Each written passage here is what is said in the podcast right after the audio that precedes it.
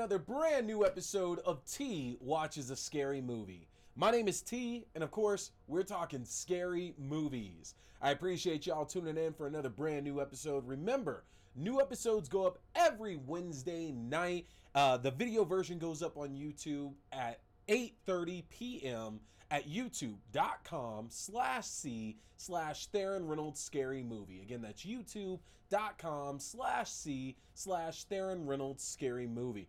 And our audio version actually goes up half an hour before at 8 p.m., which you can catch on all your favorite podcasting platforms, including iTunes, and even more recently, uh, we're now on Amazon Music and Audible as well too. So catch us pretty much anywhere that you're trying to listen to your podcast. And I hope you do go back and check out some old episodes because if you managed to check out the one right before this, you would have saw my interview with film and TV star Jerry O'Connell. That's right. Uh, got one of my white whales on the show. Been following Jerry's career for such a long, long time. Y'all know Scream 2 is the pinnacle of the Scream series for me. It's absolutely the best in the series, and it's one of my favorite slashers, and just one of my all-time favorite movies as well, too. So, was super excited to get a chance to actually sit down and talk to uh, talk with him a little bit. But you can also find other great things like my interview with Alex Vincent from the Child's Play and the Chucky series, as well as interviews I've had with a few other filmmakers over the last couple of years as well too. We've had a uh, varied amount of episodes here as we get close to 100. Yeah, that's right. We are closing in on 100 episodes here of the show, which is ridiculous. When I started this show in uh, fall of 2020 told myself this is going to be a short term thing. I was just doing it for the lockdowns themselves to keep from going crazy. And that kept going, and that kept going, and that kept going.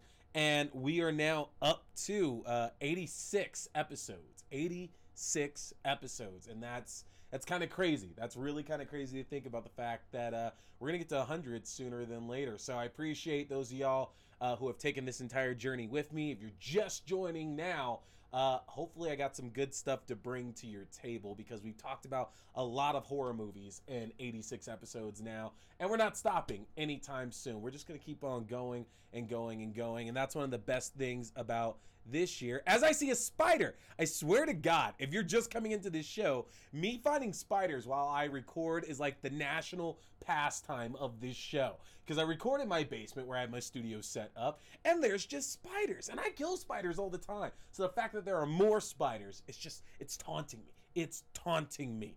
Uh, but I digress. Um, if you're just joining us, we have a lot of great stuff to talk this year, including tonight.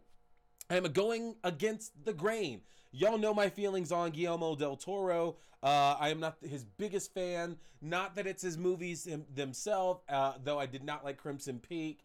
Uh, yeah, not a big fan of Crimson Peak or uh, Pacific Rim, honestly. And Shape of Water is very mid, uh, very mid. Um, but it's just I I have a big issue with him signing up for a million projects. None of them get made, so they all get tied up in rights hell for forever. It's it's been a thing, but because uh, I wanted a chance to like rewatch Mimic because I do like early Guillermo del Toro. Like Mimic was my shit. And I was like, all right, I need something to pair with this. And Nightmare Alley, which uh, is not necessarily what you might think of in terms of a horror film, actually, after a, a second watch of it, has a lot more in, in common with uh, with uh, with old school horror than a lot of his more recent films. More so than Crimson Peak that had ghosts and everything in it, and even more so than The Shape of Water that had, for all intents and purposes, Gillman in that. Um, I found a lot to like with Nightmare Alley. So tonight, that's what we're talking. We're going over a couple of Guillermo del Toro's works, Nightmare Alley and Mimic. So before we get started up, you know about the YouTube page, you know where you can find the audio version of the show. Don't forget, follow me on Twitter at AXDW at AXDO. I am giving away two copies of Scream 5. That's right, one digital copy and then one physical copy. In order to uh, qualify for that, all you have to do go back and find my tweet about the Jerry O'Connell interview, like that, and retweet it. And that's all you have to do. You're automatically entered. I'm going to be announcing uh, the winners next week on uh, next week on the show for uh, the cursed and cursed that we'll be looking at and reviewing. So again, if you want a chance to win a copy of Scream Five digital copy or a physical copy that will also come in a digital one, make sure to find my previous tweet uh, with my Jerry O'Connell interview, like that and share it. You got a chance to win a free copy there, folks. Also, you can find me on Instagram at Theron underscore Reynolds. You can find all the fun photos I throw up there, and uh, that's where my promo work is going up a lot of times as well too. Uh, yeah, follow me on all the social media channels, and of course, find us on Facebook at facebook.com slash groups slash T scary movie. Again, facebook.com slash groups slash T scary movie. You can join up with our watch parties from there. You can find written reviews that I do. You can find breaking news that I put out, and you can just have fun chatting with me and everybody else there in the group as well. So, uh, different ways to connect with us here on T Watches a Scary Movie. But it is time to just jump right into it because, uh, yeah, I got a lot to say here. I got a lot to say about these. So, we're to start with Nightmare Alley. Now, remember, rule of the show 10 years for spoilers, all right? Twitter is one thing, but while we're on the show there, I'm always going to do my damnedest to make sure I'm not spoiling anything that has been out less than 10 years so you get a chance to actually enjoy it, or it might just be a spoil heavy episode like we did with Scream 5, me and my good friend Eric Brady. But we're not going to spoil Nightmare Alley. Now, I will admit that when I saw the trailers for Nightmare Alley a while back and was reading a lot about it and people's interest in it, I wasn't that interested just because to me it's like, okay, this is going to follow the trend of what Guillermo del Toro has been doing the last few projects, like with Crimson Peak and with uh, The Shape of Water, to where there are horrific elements, but it's not really a straight up horror film. It's this gothic romance. And that's what Crimson Peak was. That's what The Shape of Water was. And to an extent, that's kind of what Nightmare Alley is. But we're going to circle back around to that because after my second viewing of Nightmare Alley, I've decided firmly what I feel this movie is evoking for sure. Uh, Nightmare Alley tells the story of Bradley Cooper Stan, uh, who, when we meet him, he's in the process of burning a body and just getting out of town. And we don't know that much about him. There's a lot of uh, misconceptions and preconceived notions we could probably make, given the time period, given it's Bradley Cooper, given like what he looks like and everything. But either way, Stan finds himself uh, beginning to work for a local circus. He manages to work his way up from doing work of dismantling the circus tents themselves to help catching one of the circus performers to eventually actually being a part of a number of acts in it. And as we see Stan uh, continually work himself up, it's interesting because we look at this character and we think, man, like this is an ambitious guy, and it's a smart guy as well too he's going to end up one day, you know, owning this circus. He's going to be the one that's running it all. And there's a cast of characters in this very, very colorful circus, which is one of the best things about this movie is that uh, Guillermo del Toro really does bring alive this old school vibe that uh, Nightmare Alley is bringing us back from, like, you know, the 30 or 30s or 40s, basically. And this circus itself is a character. You know, we have the we have the mentalist there. We have the strongest man in the world. We have the smallest man in the world. We have the snake man. We have the girl who can run uh, a million watts of electro- uh, electricity through her body. They have so many acts there. And we kind of see as Bradley Cooper's character takes in all of these and just gets to understand what life is like living in the circus. Nobody cares what you did or where you came from. Um, we're a family here, and everybody takes care of each other. It doesn't work if you're not doing that. If everybody's looking out for number one, then this can't work. And that in lies the problem with Stan. Is that we slowly start to learn about his character is that Stan is missing something. Stan is uh is missing a piece of him that completes like his desires, that completes what he wants on this planet. And he keeps trying to fill that with one thing after another, and his desires keep growing because he's ambitious, as I already said and he just wants more and more and more. So as he starts out taking down the circus tent to helping uh, helping the owner, who played by Will uh, Willem Dafoe, catch their geek. Uh, geek is a circus performer who bites the head, heads off chickens and drinks their blood. Uh, it's an old time practice, obviously not in modern circuses, which really aren't that big of a thing anymore either way. But um, he he helps to capture the geek that uh, that's employed by the circus. He eventually becomes part of the Mentalist Act. He eventually becomes part of the Electric Girls Act, and he keeps building himself up and up as he keeps trying to upgrade this circus and upgrade the performers and certain acts within it.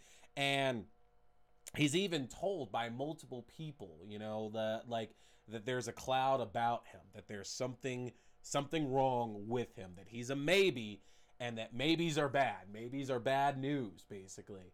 And that other characters just have this bad sense about them as well. And what's so interesting about that is that the movie purposely chooses to kind of leave us in leave us wondering about Stan and his motivations at least through through the first half of that film we're very very much on Stan's side. We're very much backing him. He's clearly our protagonist here. We want to see him succeed. It's like okay of course you're going to be the guy who's going to learn all these tricks from the circus and then you're going to get your own act within it and eventually you're probably going to leave because as you've been telling a couple of characters you're better than that and that they could be better than that as well too. And it still endears us to Stan because we know given the trajectory of uh, of bad things that happened in the first half of this film when a number of characters dying and cruelty being placed upon a number of characters as well too we know that this is probably not going to end well for Stan.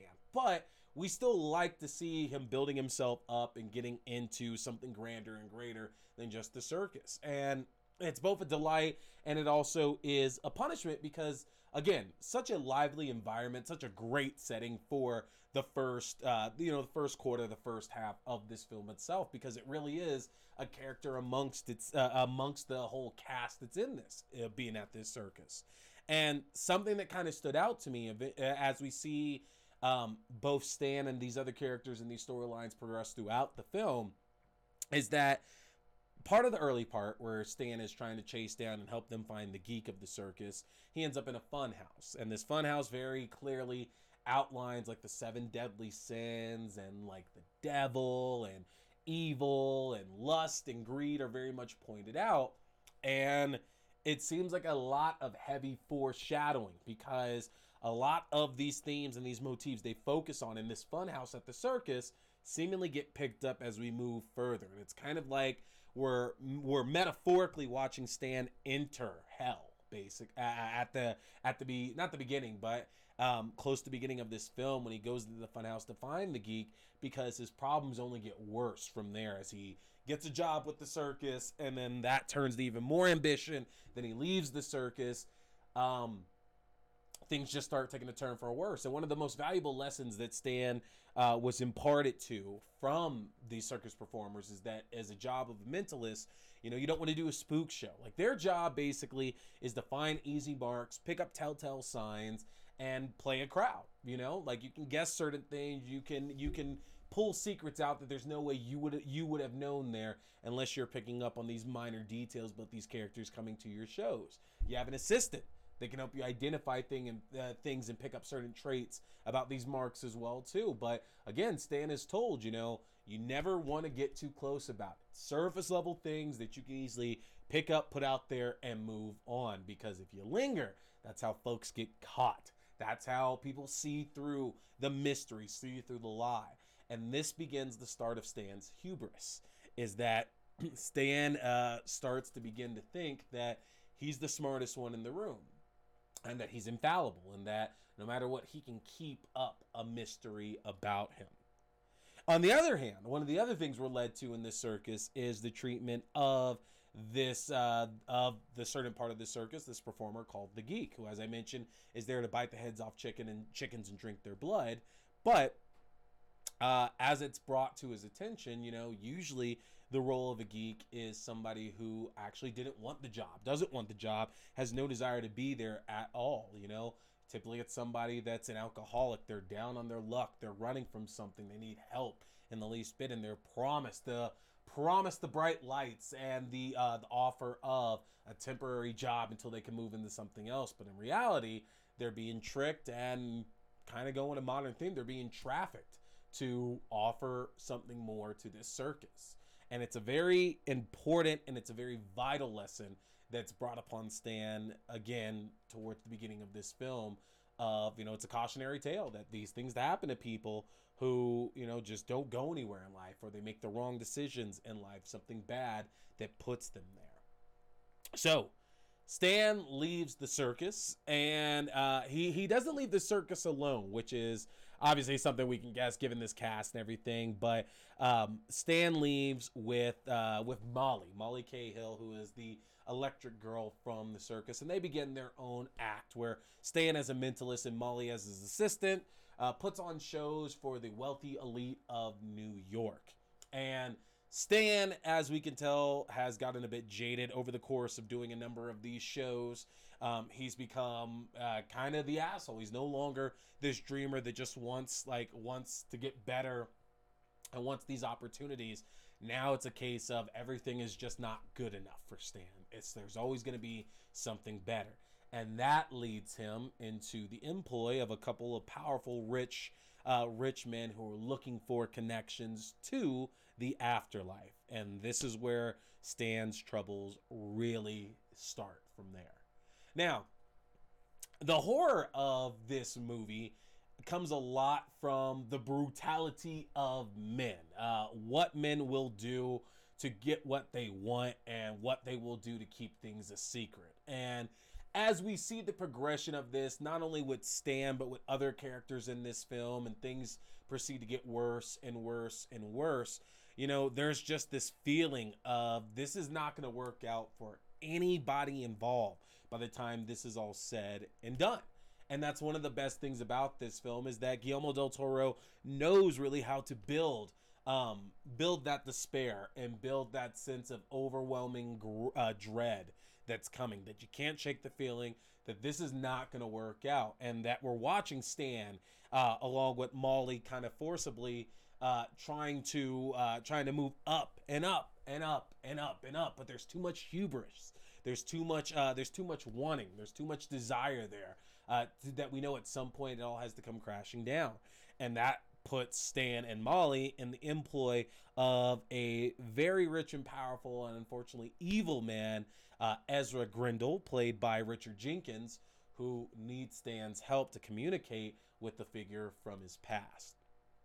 Um, and I don't want to share any more plot details because anything else I give away is going to be too spoiler spoiler heavy. I will say that as the film moves away from the circus and it moves into New York and like this Gotham gothicy kind of uh, uh, version of New York, um, I was reminded a lot of, and it's funny, you know, to have it on, of Batman.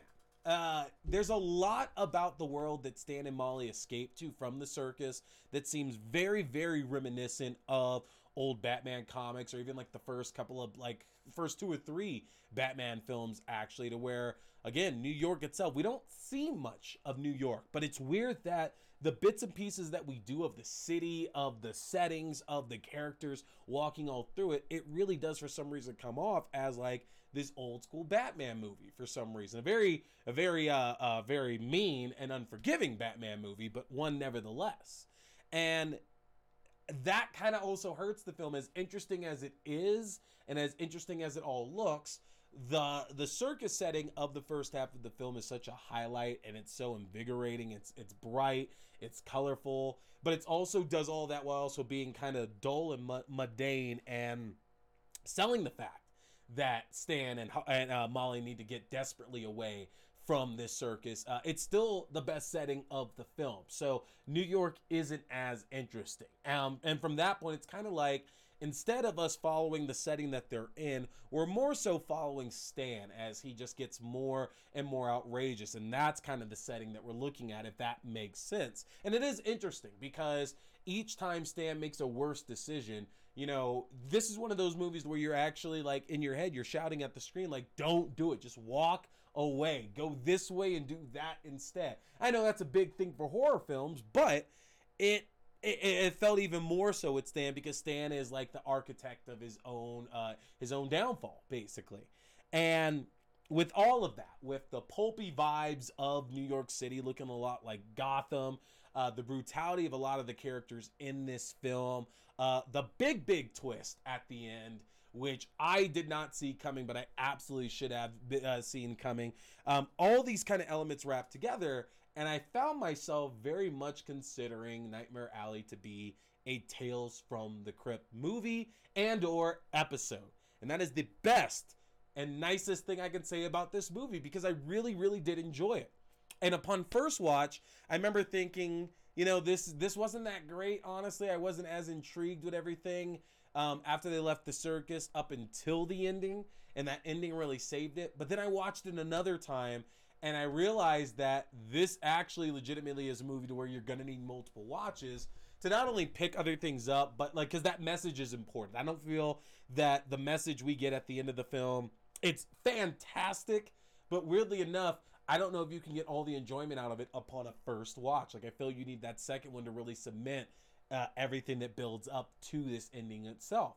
But it all seemed very much like a Tales from the Crypt episode, though. Um, and uh, I know it's a cheap, cheap uh, imitation to do because they're both set at circuses. But if you if you know the episode I'm talking about, Dig That Cat, he's real gone with a Joey Pantoliano, uh, Joey Pants, playing a circus performer who gets this operation and gives him the nine lives of a cat, and that's his act is that uh, he can keep being killed over and over and over. And this is also about this man's hubris and about how he's the architect of his own demise and leading to leading to his own downfall as well and of course that one stays at, at the circus it's only you know 20 23 25 minutes or so so they're telling a very much more shorter story in that time frame but there's a lot of similarities with tales from the crypt and Nightmare Alley here. Like, I feel that this is the kind of cautionary tale we would see in a show like that compared to something like a Twilight Zone or a Tales from the Dark Side. It just seems to fit. So I'm curious if y'all think the same thing. Watch it if you haven't already, and then tell me whether or not you feel we have the, the theme song, the Crypt Keeper popping up at the beginning to do an intro. Tell me I'm wrong. Tell me I'm wrong. And I know we could say that about a bunch of horror films, but if you know, you know. This absolutely feels like a Crypt movie. Uh, I enjoyed this one a lot, and that is saying a heck of a lot, a heck of a lot right now uh, about Guillermo del Toro because again, y'all know I am not the biggest fan in the world, and yet and still, I really, really enjoyed this movie quite a bit. Um, cannot recommend it uh, uh, recommend it enough. There are not a lot of scares in here, so let me just be clear on that. If you are watching this, there aren't going to be jump scares or anything that are going to pop out and freak you out. But overall, I do feel that you can leave this movie uh, feeling like you just got to have a good horror experience if you were to check this one out. So, Nightmare Alley, give it a watch. It is a it's a fantastic film and definitely one of the only Guillermo del Toro movies I have liked in recent memory. And with that, we're going to change gears over to Mimic. So, uh, like Scream 2, uh, I lived in Australia for a few years, and I got to see a lot of horror movies in Australia when I was there. And one of those movies was Mimic. Now, Mimic tells the story of a couple of scientists who are trying to cure this disease that's rampaging through New York. Really enough, Guillermo del Toro loves his New York settings, but this disease that's rampaging through New York and it's killing off children at an incredibly large rate. A couple of scientists team up to design uh, to design a bug that can basically uh, eradicate this disease. Problem is, is that after a few years, this bug has evolved and it has uh, slowly started to become a killer of other sorts, as in a physical killer, because it's a now giant mutated set of bugs.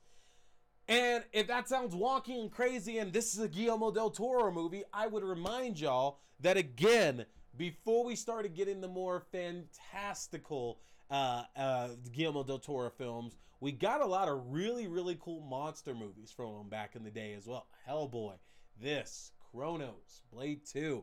Uh, like that's what the man like absolutely excels at. And again, I get you got to change your shit up there. This is just the way that I used to love Guillermo del Toro, and Mimic had so much in it that I was interested in. Like Mira Sorvino was just coming off Romy and Michelle's high school reunion. So again, it's like, cool, all right, I'll watch anything Mira Sorvino's in. Josh Brolin was in it, and that is like not long after uh, I had found the Goonies and it became one of my favorite films. So I wanted to see anything any of the Goonies were in that were not Goonies roles. And so yeah, Josh Brolin's gonna do do this giant bug movie. I'm in on that as well too. Uh, and then, of course, um, uh, Charles S. Dutton, who I loved in Alien 3 and Roc. I was like, all right, there's a lot of good elements here for this to work. Now, as a kid, I can remember 100% not giving a shit about uh, Strickler's disease, which is the name of this disease they make up for the movie that's killing all these kids. I didn't care about that early part because none of that really made sense. Like, I understood these scientists did something and it was about cockroaches, and now these cockroaches are evolved years later, and now they're coming back and killing people in the subways. That's all I need. I didn't need to know about the early part. Um, but it is interesting, though uh, as an adult going back and watching the early part of this movie because it's such a small like small part of this film honestly. And i know that's the way a lot of horror movie setups work is that it has nothing at all to do with that. But this film really like just said yeah you know fuck it. Like we'll give you like the little bit of this story and then we're never ever going back to it. And that's not to say good or bad one way or the other. Guillermo del Toro, along with Matthew Robbins, wrote this uh, wrote this script. So obviously, uh, the director had a heavy hand in what was going to happen on screen. And uh, I don't know. Um, I actually enjoyed the fact that we didn't have to really go back to it because I didn't want to hear all this random science and, and everything like that throughout the film. Like, you can sum it up to us in just a few sentences because I know we're watching a monster movie. And they do. I mean, they basically say, look, these are these cockroaches that we developed to cure this disease. It's been years at this point. They have evolved, like, they've had millions of years of evolution in a short period of time to where now they are uh, human sized and killing humans that happen to stumble upon them in certain places. And our scientists who designed them in the first place basically are back to stop this, uh, not invasion, but this possible invasion of these uh, Judas breed cockroaches. Um, which I guess it's, it, no, it, is a cockroach? I guess like a praying mantis and something else, right? Yeah, I think it's a praying mantis, I want to say actually. Um, and that's your movie. That's your movie there because we're going to spend most of the time in the subways of Manhattan with these characters trying to escape for their lives. Now, the design of these creatures. This is before, uh, I say creatures, but I'm going to go to word with it creeper like Jeepers Creepers. Y'all remember the Creeper and Jeepers Creepers? Um, you know, this big ass monster's got wings, all these sharp ass teeth, sharp uh, sharp claws on his fingers and everything. Got the wings and stuff. Like basically a giant bug as it is there. And what's interesting is that uh, Mimic came out only I want to say a year, maybe two years prior to Jeepers Creepers, and I think it was only one, but it came out before Jeepers Creepers and there are some similarities between the creeper and the Judas breed bugs inside Mimic. Uh, to the fact that some of them wear a hat and a trench coat as well too, just like the creeper does. They don't use weapons because they are actual bugs, but they made that scary before Jeepers Creepers did because spoiler alert, we spend a little bit of the movie, a very small bit of the movie, with the idea that this could be a serial killer. They don't play play that much into it, and as a matter of fact, they did make two direct to video sequels for Mimic, which actually does play into that a little bit more. Those movies are not phenomenal, but the fact they want to uh, go with that twist actually really is. But we get through the idea that these could be human pretty quickly, and we do figure out that these are bugs, and not only that, that these are uh, again, they have no conscience. They are just bugs here because the choice of victims throughout the film lets you know that there is no there is no consideration. There is no thought process there. They are just bugs going about and murdering things. And murder they do. One of the best things about this film um, not necessarily the death scenes but just how brutal and bloody and and mean these bugs are when they're attacking people because they don't give a fuck and they have all these sharp ass pincers and claws and everything, and they're just tearing folks completely the fuck up. And what's cool about it as well is that it does give a chance for uh, to see like uh, different characters actually do a little bit of shining because even our lead Mira Sorvino, Mira Sorvino is our lead for sure. Outside of the replacement killers, y'all remember that one? Replacement killers was dope as hell with uh, Chow Yun Fat. Yeah, I think with Chow Yun Fat. Um, uh, outside of that, Mira Sorvino hasn't really done a lot of these like actiony, like uh, action heavy roles like this. So it actually kind of fit her really perfectly. She portrays fear fantastically. You love rooting for her as she's trying to get away from all these bugs and save, you know, the rest of the people around her as well. Um, but then Charles S. Dutton, who got to shine really well in Alien 3, which is a really good movie, honestly. I do recommend Alien 3 whenever I can. Um, but he gets another chance to shine as well, too. And I love the fact, and I, am sure there's more if I go back and look there, but, you know, that's another prominent uh, black figure in horror because he got to do the stand up thing for Ripley in Alien 3, and he kind of gets to do the stand up thing for the cast of characters of Mimic as well, too. Not necessarily spoiling anything, but Charles S. Dutton, is a stand up guy in horror films. It very, uh, very much seems like it.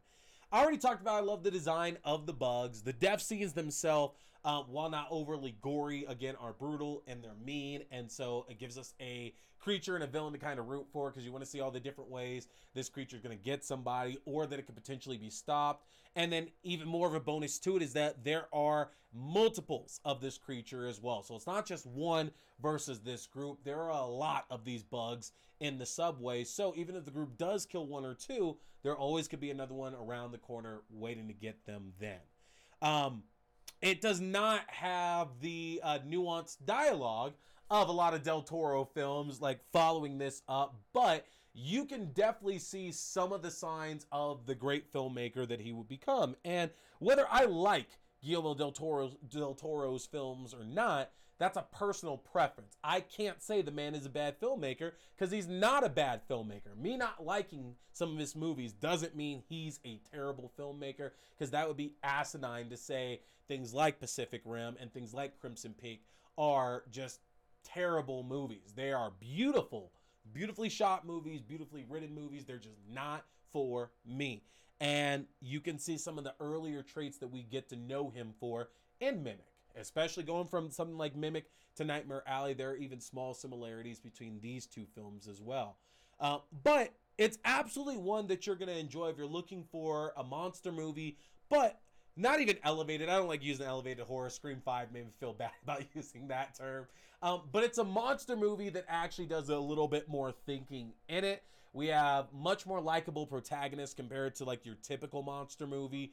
Um, and we don't we also don't set up the typical tropes of one does. There is no nuclear explosion coming. There is no the city's gonna be shut down or anything like that. Like it's literally the stakes are look, you either stop this or they're out. Like there is nothing else. And I like that about keeping it down to earth that there isn't an implosion, an impending explosion or anything that gives our, uh, our gives our characters a time limit. So definitely make sure to go and check it out. Uh, both of these films are fantastic movies.